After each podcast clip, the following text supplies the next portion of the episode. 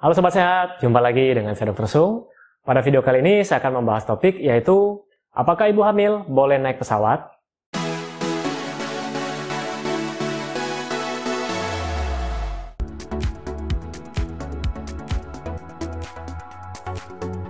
Ya, Sobat Sehat, uh, pada zaman sekarang tiket kita bisa beli dengan cara online ya.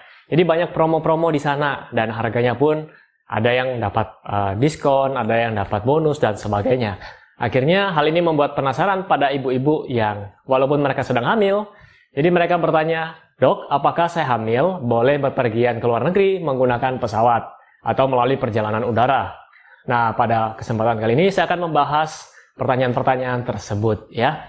Nah, jadi sobat sehat, apakah ibu hamil itu boleh naik pesawat? Nah, jadi ibu hamil sebenarnya boleh saja naik pesawat, tapi tentu saja harus mengikuti aturan-aturan yang ada. Dan yang pertama kali Anda lakukan adalah Anda harus berkonsultasi dengan dokter kandungan Anda. Walaupun Anda merasa, oh saya ini badannya fit, badan saya sehat, jadi saya sehat. Tetap harus Anda kontrol.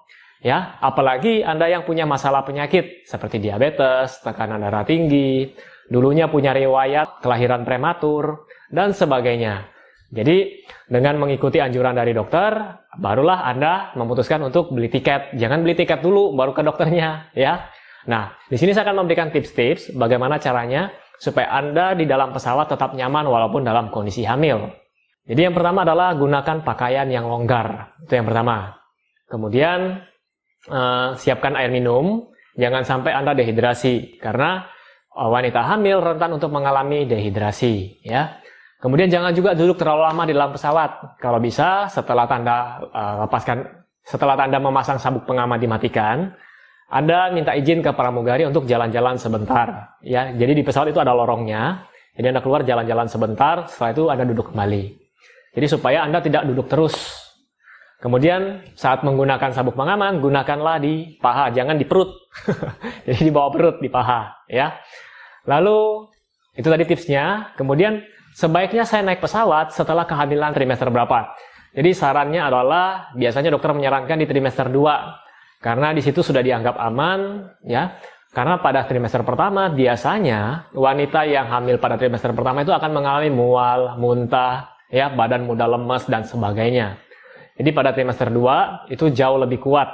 Jadi tidak mudah lemah. Terus dok, apakah hamil tua boleh naik pesawat? Nah, kalau seperti ini, Anda konsultasi dengan dokter kandungan Anda lagi. Karena takutnya kalau sudah hamil tua, Anda bisa nanti melahirkan di pesawat. Ya, itu kan tidak ingin tidak diinginkan. Jadi Anda konsultasi lagi dengan dokter kandungan. Selain itu juga Anda harus menanyakan hal ini ke maskapai penerbangan. Ini juga penting. Jadi ada kebijakan dari dokter, ada kebijakan dari maskapai penerbangan. Jadi dua-duanya harus Anda tanyakan. Dan saran saya adalah jangan memaksakan diri Anda jika dokter kandungan Anda tidak mengizinkan Anda untuk bepergian menggunakan pesawat terbang.